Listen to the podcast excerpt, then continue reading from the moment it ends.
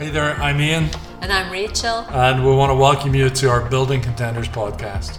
Here we share messages, sermons, and our weekly conversations to equip you to contend for the kingdom of God. We hope you enjoy it. Blessings.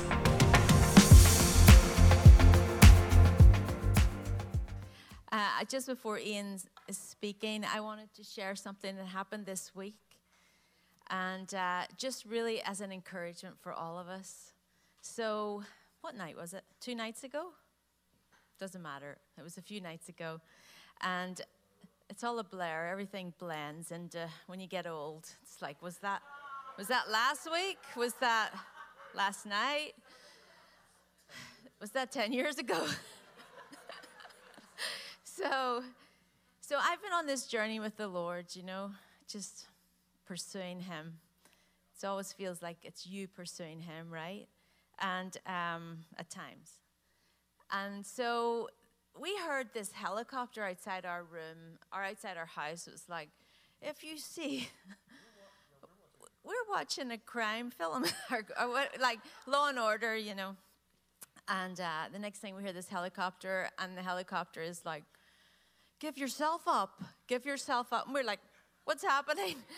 And so we all rush out to the balcony, and there's a, the helicopter circling, and there's some policemen with torches, and there's dogs barking, and, and there, oh, flashlights, yeah. Thank you for translating that. I'm bilingual.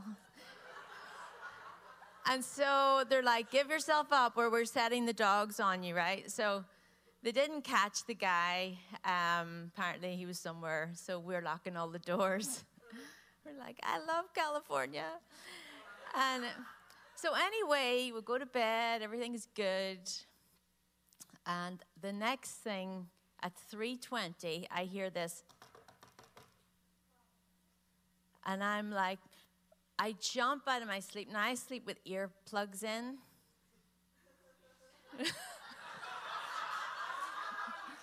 Somebody might or may not snore. I'm not just, I'm not. So um, I sleep with earplugs in. And, but I heard this. And I jumped up and I'm like, is that that guy? that? And I looked out the window and I ran. I didn't go downstairs, but I'm like, you know, you go down, you, you stand and you listen. Is there any noise? And then I'm like, Rachel, that wasn't in the physical, that was in the spiritual. You've heard it in the spirit. It was a, it was in my spirit. It's happened a few times, but this time it was like a, a hurried knock. It was at 3:20, and Revelation 3:20 says, "Behold, I'm standing." At the door knocking if your heart is open, to hear my voice and open the door within. I will come into you and feast with you, and you will feast with me. And I was just thinking, like, that was an invitation from the Lord on the back of what the law couldn't do. you know, the physical law couldn't couldn't find what the law couldn't do the lord can do and, you know, we're prophetic, everything means something. So it was just that sense of the Lord pursuing, pursuing us. And I think we are in a time and a season of being pursued if we recognize the signs, if we can recognize what He's doing. Um, I think just to be being aware of what the Lord wants to do, He is he is so hungry to know us and to be known by us. And that He wakes you up in the middle of the night, like in this, with the sound of knocking, and says, If you, if you open the door, and that whole uh, scripture in the Hebrew is, is that sense of the bridegroom is waiting at the door, waiting, will she say yes? Will she open up the door and say, absolutely yes? That's what ha- that's in the tradition at the time. That that's what it was. It was the bridegroom stood at the door and waited to see if she would open the door. And so I'm like, yes, yes, yes. so I just want to encourage us that um, he is pursuing if we have eyes to see and ears to hear what the Spirit is doing right now. Awesome. Well, I'm good, so let's worship. No, just can you stretch your set? Uh, how many people were there last night? All right, for listen, tell nobody. All right, they missed out, and they should continue to miss out, in my humble opinion. So, um, so it's it's not fair. Fever is not fair. Never said fever was fair. Fever is just not fair. Um, but it was incredible. Um, I mean, it was absolutely incredible. Uh, but I'm not telling you what it was. So there you go. uh, Meanie McNasty. I'm just being. Um, we, we had an outbreak, we have it recorded. We had an outbreak of uh, an angelic choir joining us last night. And uh, I mean, it's happened. I've certainly been there before, uh, but I've never experienced it to that extent. And even it was going on and on and on. And I, I sort of like, you know, sometimes the Holy Spirit moves in waves. In fact, I would say almost all the time the Holy Spirit moves in waves. And if you, you know, it's like, oh, Holy Spirit, that was great. And then you're like, oh, that was great. Well, it might not be over. You should just stay in that place and let another wave hit you. And that's kind of the way it was last night. It was like, okay, they, it's sort of quietened down. You know, it came into land. And then it just took off again. So it was pretty, pretty amazing.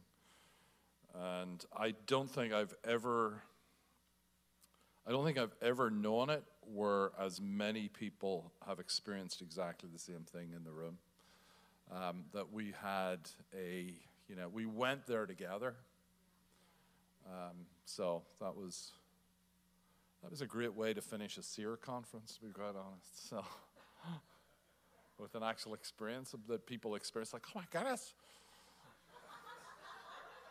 it's real, it's happening. All right, so uh, Micah texted me yesterday um, that asked, like, uh, I think it was 73 people if they could speak. They even went and spoke to a homeless guy on the beach, and he said no, so they finally came to me. And I said, sure, why not? Um, and uh, it's my fault that we're not doing the rest thing because I just, I have never prepared a message on rest. so there was that.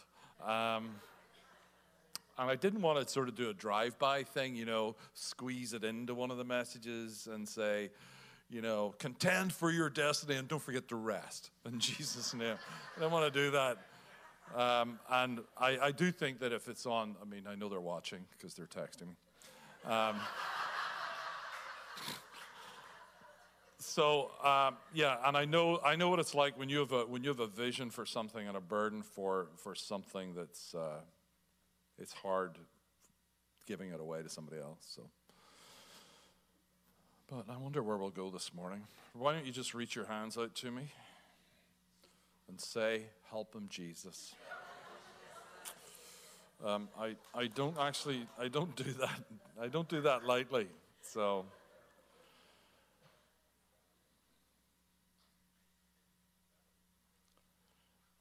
The most important thing that we build in our families, our businesses, our churches, our metrons, all of that, the most important thing we can build is not a program.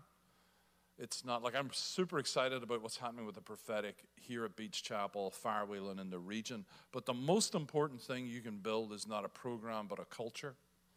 You, you operate in a culture. You don't operate in a cultural vacuum. Listen, we are cultural experts. We um, we have come here from a different culture, and it's different. And we are from a different culture. All of us are actually participants in a different culture. We are from heaven. We're supposed to be ambassadors of heaven's culture. We're supposed to look like heaven. And, and it's, you know, building this culture, and, and we, we, we make cultural gaffes all the time when, when we come over, we first come over 20 years ago, it was actually 20 years ago this weekend, we come over to be interviewed. um, to for a youth pastor job in a church in Chicago, which and then we moved three months later. Uh, we moved our moved everything in three months, right? Let's go. Let's move 4,000 miles west with our two young children in three months because God has said so. Uh, that should give you a little idea of why I don't have a sermon on rest. Uh, so, so we arrive here, and I, I meet this guy who has become one of our closest friends. And, you know, I, I said, Well, what do you work at? And he tells me what he works at. And I said, So, how much does that pay? How much do you earn doing that? And he's like, Well, enough. And I realized, oh, you don't ask people how much they earn here in the United States. That's one of the things you don't do. That's a little, that's a little cultural faux pas. You know, I, I was walking down the street one day, we were just here, and I was wearing what I thought were perfectly normal um, trousers. Right? Oh, there's another thing. Someone said to me at one point, I love your pants. And I'm like, what? You can see my pants? Because these, these aren't pants where we come from, these are trousers. Pants are what you wear underneath your trousers. Really nice pants. What? So, little cultural gas. I'm walking along the street in Oak Park, which is a very progressive community. Um, like, very progressive. And I'm wearing these European trousers that come to, you know, about six inches, and they're, they're crunched there's a little elastic around them. I think, I think I'm super hip and trendy. I, have, I literally have cars slowing down. And listen, we, you know, we, we, we have a huge transvestite community in the town we lived in and all that. So people are used to saying strange things. But they were literally, what is he wearing? Cultural gas, right? I'm in, I'm in our youth group and I say, hey, you know, I was writing something down. I said, hey, does anybody have a rubber? And they're like, what? you need a parental permission slip to talk like that. I'm like, what? What? An eraser? Okay. I'm looking for an eraser right now. Cultural gaps, right? But culture is everything. We build culture. Like, culture is about what you value. It's actually about your language. If you've ever participated in a sport, you know that that sport has its own particular language, right? If, you know, how do you, how do you know if someone does CrossFit? Well, don't worry, they'll tell you about it. You don't need to know. They'll tell you about it, eh, you know, within 30 seconds of meeting them, right? It, it, it has their own, how do you know someone's a vegan? Again, don't worry about it. They will tell you. so, Sorry for all the vegans. So we've got this, we got this kind of, and all of those little niches has their own language. They have their own language. They have their own values, their own traditions, and um, heaven is no different. And, and what heaven does is, is that it transcends uh, geographical, cultural, and even people group cultures. So if if you're say, say we're doing, you know, the, say we're doing the culture of honor, and people are like, well, just in my culture, we, we don't do that. Yeah, but, but your culture's heaven. It's not Ireland, right? You know, in Ireland, we don't really do that. Our culture of honor actually means something completely different. And if you're familiar, the original culture, the original book called The Culture of Honor is all about the Hatfield and McCoys, which are from Ulster Scots. They are some Scots Irish, which simply means if you insult me, I'm going to kill your entire family. And that book is called The Culture of Honor because honor is exaggerated. You know, so we, we don't get away with bringing our culture into heaven. And the most important thing we can do is actually create a culture here on earth. And it's a culture that should look like heaven. So, what does heaven look like? Like, what, what are the values of heaven? Like, are the values of heaven um, misery? Like, we kind of know that. If you read your Bible and you know the Holy Spirit, you kind of know that the fruit of the Spirit is not misery. It's not serious. Right? Seriousness is not a fruit of the Holy Spirit. like, you know, let's, let's get real. When did getting real mean let's get real negative? Let's get real. God is still on his throne. God is still ridiculously good. His plans for me are not for calamity, right? But to prosper me. Let's get real.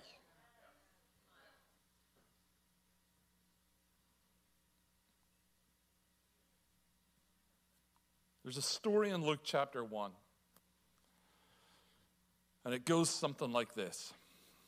This, this is this is Zechariah, who's a priest. He's at the temple. And uh, it says this All at once, an angel of the Lord appeared. I'm reading from the Passion Translation, Luke chapter 1. All at once, an angel of the Lord appeared to him, standing just to the right of the altar of incense.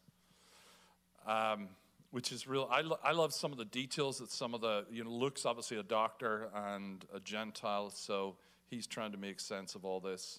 Um, Zachariah was startled and overwhelmed with fear. I saw this angel and it was all blue lights and it was amazing. No, no, this guy is like, woof. Like, this isn't getting into the zone, right? This isn't getting into the sort of mystical zone where we're going to, you know, just meditate for five minutes and then worship for 40 and then, oh, I think I see something. No, this is, boom, big angel, Gabriel, one of the four archangels, or seven if you read some Jewish myth. But the angel reassured him, saying, Don't be afraid. Okay, that's super helpful, right? Have you noticed that that's really helpful when you're afraid of someone saying, Well, just don't be? Why didn't I think of that? Great, good job, Gabriel.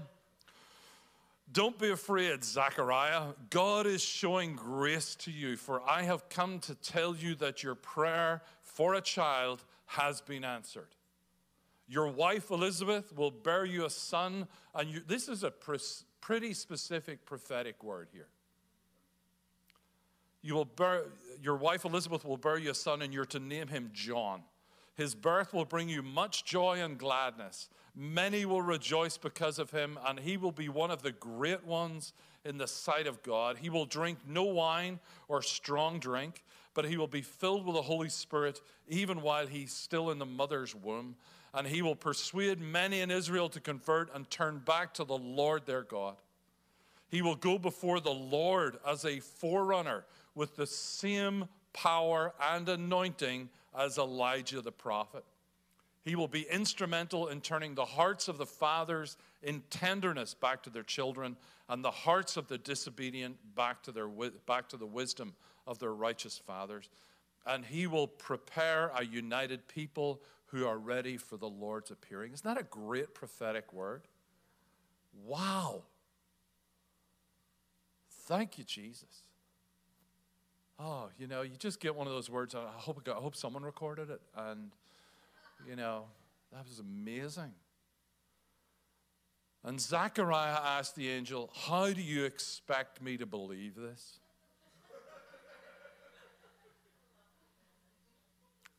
How do you expect me to believe this? I'm an old man and my wife is too old to give me a child. What sign are you going to give me for proof? Be careful what you ask for, right? what sign are you going to give me for proof?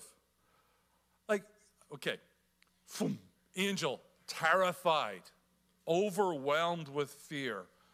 Shaba, I don't believe you.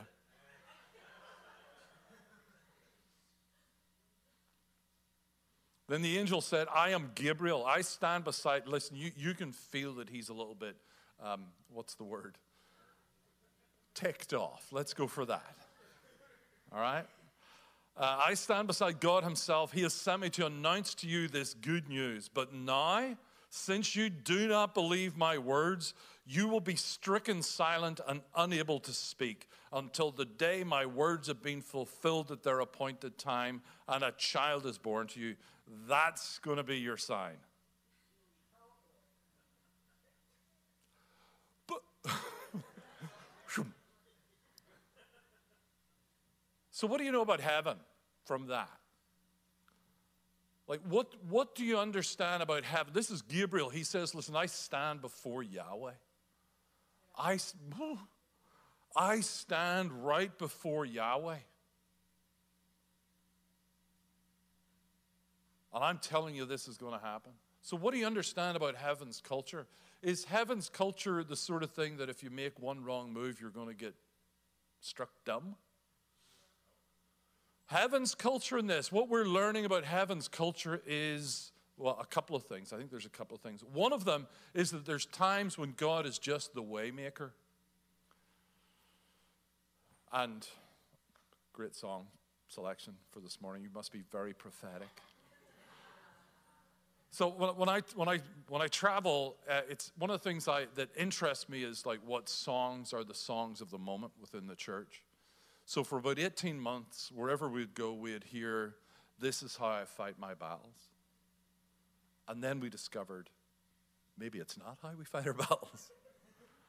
Right? Then we come into a battle, and whether that battle was against COVID or fear or isolation or control or freedom or whatever, we came to a battle and we discovered, oh, we probably try to resort to some other tools to fight this battle. Um, I fight my battle with Doritos and French onion dip. You know, that's. I don't. I don't. I used to. I don't anymore. But you know, you know, when we travel at the minute, the number one song that we encounter everywhere is Waymaker. And, and I think there's something that God is saying about the Waymaker song. So, what God does is He cooperates with us. This is a partnership with, with Yahweh to, to see His kingdom come. We, he's always wanted to do that. That's why He chose Adam and Eve to, you know, rule the earth and all that kind of stuff. He has always chosen a person and a people to move through the earth, always. And, but there are times when He's like, I need you to make space for me. I'm going to need you to get out of my way because I'm about to do something. Now, there's a reason the church is singing that so much because I have such expectancy that God is actually asking us at the minute, I'm going to need you to move out of the way. So when the Queen is driving down in her little golden carriage uh, through the streets of London, she's not asking permission. She's saying, I, am going to need you to get out of my way. And it's not her that does it, it's obviously, obviously her armies that do it. And, you know, so, so the word hosts, like the Lord of hosts, is very simply, he is the God of the armies of heaven. That's what that hosts means. It's the, the angel armies or the armies of heaven. And there, there is uh, a, a, sort of thing happening at, at the minute um, where the, the, you ready to get a little bit weird? I haven't shared this a lot. Uh, a couple of months ago, I'm, I'm, I'm with the Lord, and what I see is I see these uh, uh, like lightning strikes on the ground, like all over the place. And throughout, throughout this region, I see these lightning strikes hitting the ground. If you're familiar with that movie, War of the Worlds, uh, what Tom Cruise was in, it was like these alien ships sort of like piercing the ground and staying dormant. And that's what God was doing. He was actually putting in these sort of sleeper angels that, that, that are being given to churches uh, at, at the minute. And they're, they're sort of, they're here, but, but they're not mobilized. And it's like there's coming a time when there's going to be a signal goes out and they're actually mobilized. There's a signal going to come out from heaven, and these, these heavenly creatures are going to actually be mobilized and we'll make a way for them right? So that, that's part of the reason I think we're making Waymaker the, the song of the moment. It's not because, it's not this dysfunctional hunger for God to move, right? It's not this dysfunctional desperation. If my children ever tell me they're desperate for me, I have done a bad job as a father. Anyway, if Rachel says, you know, oh, I'm so dead, spend time with me, do it.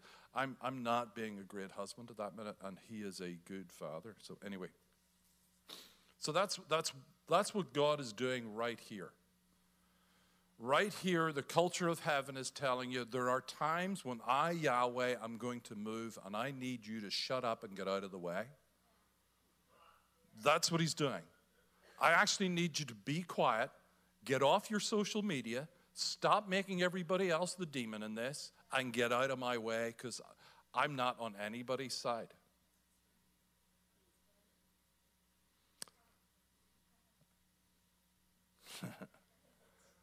but he's on my side. Mm. Mm. Joshua, you know, Joshua sees this huge, you know, angel of the Lord.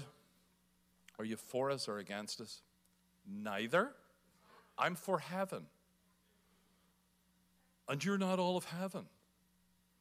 Uh, do you know that? You know that you know that we're all walking in some degree of error, right? None of us have got the whole thing. So heaven's going to be on heaven's side all the time. And there's times God will, you know, most of the 99% of the time, God is working with us to see the kingdom come, right? He's working with us. He's just, but there's times He's actually going to just kick them out of the garden. And there's times He's going to come in and say, okay, I'm going to need you to move to the side because I'm going to walk down here and I don't want you all to die. And that's what He's doing right here. One of the other things you're learning about heaven in this story um, is that you have great power and authority. You have great power and authority. So th- there is this statement, there's this principle that nothing happens in the kingdom without a declaration. Nothing. You know, nothing. Angels announce the birth of, of the Messiah, right? God speaks and creations. Nothing happens without it being spoken. Nothing right? You've got, but but the thing is, because we carry Yahweh, the Spirit of Christ in us, it makes our words really important. That you can create with what you speak. Now, listen, if, if I'm tired and you say to me, hey, Ian, how you feel? I'm, I'm going to go, I'm tired. If you say, don't speak that over yourself, I'm not, I'm answering your question. Just to be clear, I'm not getting superstitious about it. I'm, I'm not going to do that. But when it comes to stuff that we partner with the Spirit, we need to make sure that we're partnering with the Holy Spirit. Hey, Jesus, these people didn't listen to you. Shall we call down fire? You don't know what spirit you're off. He didn't say you can't, you're not, you don't have the ability to do it. What Jesus is actually implying that whole time is like, you could do that, but you'd be partnering with a different spirit you'd be partnering with a spirit of despair, a spirit of discouragement, and a spirit of disappointment. And how often do we, do we partner with those spirits? You know, there's no spirit of despair in heaven. It's not one of the angelic rights. And you, you're going to be the spirit of despair. So if you could just walk around telling everybody that the sky is falling, that would be great. Not a heavenly role at all. Well, I feel it's my job in the church to point out the flaws, not a job in heaven. That's actually called the accuser. So, we're learning in this story that your words will create something. Now, simply by speaking something doesn't mean it's going to happen, right? Um, I am the owner of a Dodge Viper. Can someone check and see if it just appeared? right? I know it's not a very, I know people say, well, if you're going to want a car, want something that's, you know, like a Ferrari, something nice and Italian, or an Aston Martin DB10 or something like that. You know, want something. Listen, this is pure American American muscle. That's what I want. That's that's the kind of car I want something that you know if you spin out you're dead. That kind of that's the kind of thing I want to have that much power. Anyway, but but what what you're learning is that if you partner with a spirit by the declaration that you're creating a space for something to be built. Let me give you an example. If you partner with heaven in your declarations, if you're actually resonating with heaven, so if God says something, So Jesus said, I only say what I, what I hear the Father saying. If you say something that you hear the Father saying, and we miss the opportunity with our prophetic words, we, we miss it all the time because we're just waiting on something happening. No, we need to engage it and steward the prophecy. And we need to say, God, you have spoken. I am going to, I'm going to speak this out. I look forward to the day when X happens. I am, anticip- I am in great anticipation of you being the waymaker for this and actually speaking it out and create a space for something to be built in exactly the same way you can create disbelief. Well, it looks like it's never going to happen. That's what, that's what this guy's doing. Like he, this, this is this is a priest. I am an old man, and my wife is too old to give me a child. Though, are, is that are those the facts? Is it the truth? No, they are facts are not the same as truth. I can recognize the facts, but I can declare the truth. Right? That, that, that this will not prevail. That this storm, I will remain sleeping in the middle of this storm and, and I can start to declare the truth that this storm has actually come to build the word inside of me so that it can be built around me.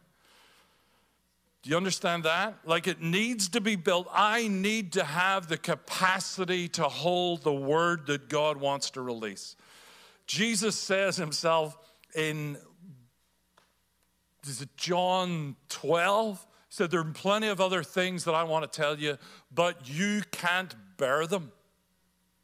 And the reason you can't bear them, he wants to give you every he wants to give you everything, but you can't bear it because you haven't built the reps. You haven't built the reps in learning how to deal with this despite the obstacles. And what we speak it's, it's no coincidence. Like he could have picked another sign. I'm going to give you a sign which is a star in the sky.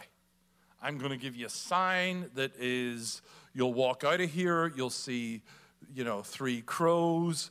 You're, I'm going to give you a different sign. But no, the sign that he gave was necessary for the fulfillment of the promise. So this, the sign that he gave was pretty straightforward. It was I need you to shut up. Right? I'm going to need, heaven needs you to shut up because if you keep speaking what's not, it's going to be not. I can't afford your words to influence what I need to happen. That there's times we need to be silent. If you can't speak it, if you can't get around the word that God has given you, if you can't build up hope, if you can't raise your level of expectancy to the place that God is going to move no matter what, then you need to get out of the way and you need to be quiet.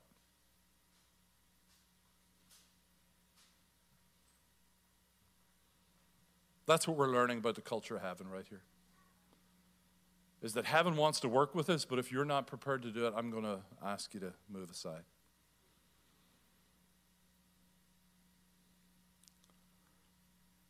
I mean, the culture of heaven has to be listen,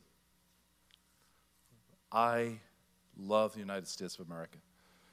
Unlike many of you, I have come here because I've been called and I've chosen to love it. I've fallen in love with it. We have. And, and here we get an assignment in, in San Diego, and we've fallen in love with y'all. Like, really? Um, there's, there's, anyway.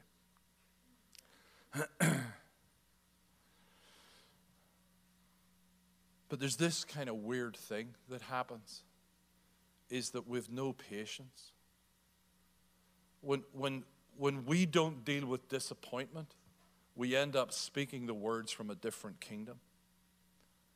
When, when we haven't wrestled that disappointment to the ground, we speak words of a different kingdom, and it's not the kingdom, it's not the culture of heaven. The culture of heaven is, you know, our culture here is, I said this totally randomly, so I'm going to use it again. Our culture is that I believe God has spoken and that there will be a three foot six uh, man a Japanese man wearing a, a Navy admiral's uniform will appear at 3:33 at the door, and that's my that's my expectation. And I'm going to, that's my expectation. I'm going to declare it and march around it. And this is what's going to happen. That's going to happen. And it's 3:34, and they haven't appeared. And then I get, oh. And I might have had 12 prophets around the world prophesying that that was actually going to happen. That specific. And I go, oh, oh, I don't know what to do. I'm so disappointed. I'm devastated. Because we forget that when we build up an expectation, uh, hear me out, when we build up a specific expectation, that the danger is we're setting ourselves up for disappointment. Now, that can either sound really hopeful or really hopeless. So, we shouldn't have any expectation. I don't think we should have any expectation. I think we should build, like it is in heaven, a culture of expectancy, not expectation, expectancy. When this three foot six guy hasn't shown up at my door, I give up on everything and I start to speak the words from a different kingdom. Meanwhile, God's over here saying, I have no idea what you're doing over here, but this is going to take me two years to build. This thing here is going to take me four years to build. I just need you to be in that place of expectancy because you have got this, this river of reputation that runs through the very core of my life that says, He will never let me down. He has never once let me down. Have I been disappointed? Oh, yes but he has never let me down. Not once has he failed to show up. Here, the, like the, I love scripture. I love scripture. I love it when it says that Jesus rose while it was still dark. Like he didn't wait until it was light and everything was fine and, you know, morning has come, morning has broken, hallelujah. And no, in the middle of the night, while it was still dark, Jesus rose. Like it's it's not when everything we're believing everything is just going to be, you know, rainbows and unicorns. This this is tested in us and the thing that's being tested is do we believe he is who he says he is? That he is faithful. Listen, he he is so committed to be Anybody have ink? Anybody have ink? Who has ink? Right? You know this is a commitment. Right? This is not a little henna tattoo that's going to go that we do for an afternoon and say that was amazing, right? This is a commitment. Um, Rachel had Rachel got her first ink last year. You got your first tattoo. We have the coordinates. We have the coordinates of where we first met when I was 15. Aww. I, I have one set of them, she has another set of them. And when they're together, when we hold hands, it's where we first met. Isn't that Stop. Stop. So, and, and actually, it's come, anyway, moving on, dear. Yes. Um, okay. It's, on, it's our anniversary on Thursday, and we'll be in Detroit, so. Uh, 32 years, Rachel says if she had killed me, she'd been out by now, but uh, she'd have been a free woman. But Right? This, this is a commitment. You know that, God, that Jesus is actually so committed to faithfulness that he got it tattooed on his thigh. It says in the book of Revelation that on his robe and on his thigh, faithful and true. Right? Like, this is important to him. This is his very nature. There is nobody in heaven going, I don't know if he'll do this this time like all, all, the, all the elders and the living creatures and the archangels and the angels and the heavenly beings, they're not wondering whether God's going to come through for us as, a, as individuals, as a church, as a region, as a nation. They're not, they're not wondering about it. They're wondering why we're over there expecting the, expecting the three foot six guy to show up. They're, they're banking on their expectancy is on the character and nature of Yahweh Himself, who is never, never going to let you down. It might look different. Listen, we know it looks different. Right? We know it looks way different. I, I'm going to go with his different every single time. So we, we need to build up this culture of expectancy that even when it seems like everything is going, it's going into darkness. I, you know, there's this thing at the minute. I, I have a weird, I have a weird view of, of God. I believe that when He says we're moving from glory to glory with increasing glory, that's what we're doing.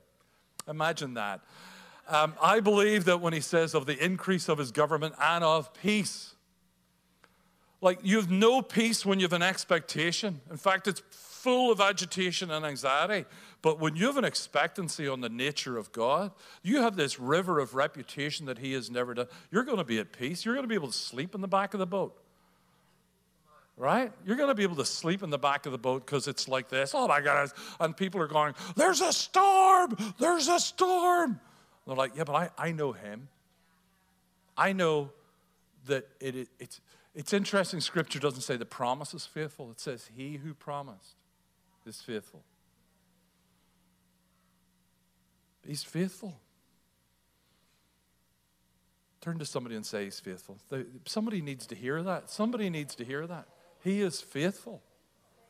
Like the, the, the, the strategic level spiritual warfare stuff that's going on is not, it's not about whether Jesus is God, it's about whether God is good. Like it's the nature of God that's being challenged, that God is good. God is good. And I know we should all say all the time, but listen, he's he's gooder than that. Like he is more good than you can possibly imagine. And that's the river of reputation he has in my life. And I would guarantee in your life that he has been good throughout your days. He has been good. Now let's draw on that rather than getting fussed fussy over an expectation that didn't come true. God is looking for a people at the minute that can actually stand. I read this, I was going to read it out from, from Psalms, but we're pressing on. It's from the book of Psalms, and it says that there are these people that when they're in the valley of tears, that they can dig deep. They can actually dig deep. In, in that moment of disappointment where you're disappointed, that we, we have a people that can dig deep into the ground and realize that this is not about the surface tears, this is about the, the brook that is provided underneath the ground, that, that is supplied by the, by the waters from an outpouring. That's what it says. Psalms 84. That we're looking for a people that can actually dig deep. And some of us have to do that every day. There are seasons in life where you're going to have to do that every day. You're going to wake up and immediately you'll be confronted with the lies of the enemy that are looking for you to partner with it with your, with your speech. And we have to make a decision that in that moment, I'm actually going to dig deep beyond what I hear the voices of the enemy and say, Oh, there you are.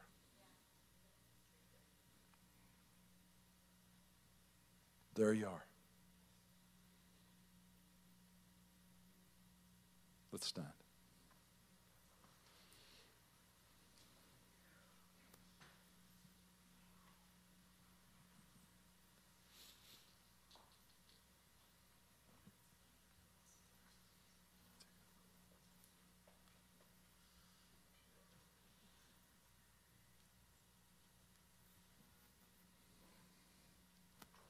So, God, we want to be a people that can dig deep. And I, please don't hear me. I'm not saying about manning up or cowboying up or pull yourself up your bootstraps. I'm, I'm not talking about you. I'm talking about finding the one who loves you more than his own life.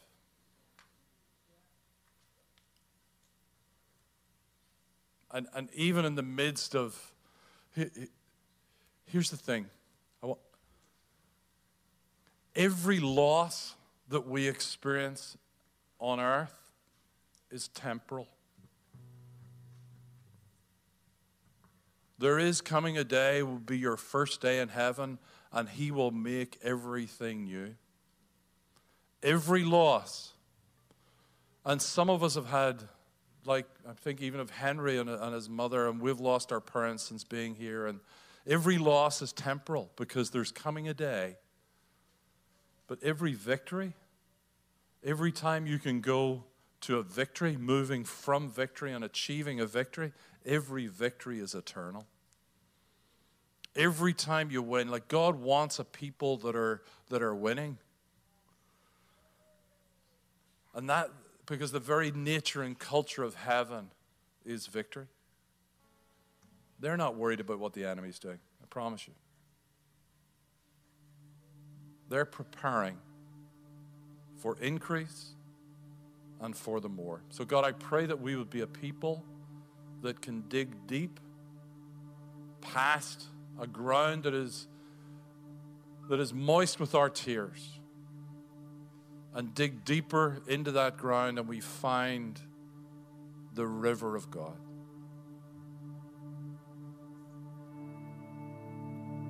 Lord, for each of us, I pray that your kingdom would come and that your will would be done. In Jesus' name.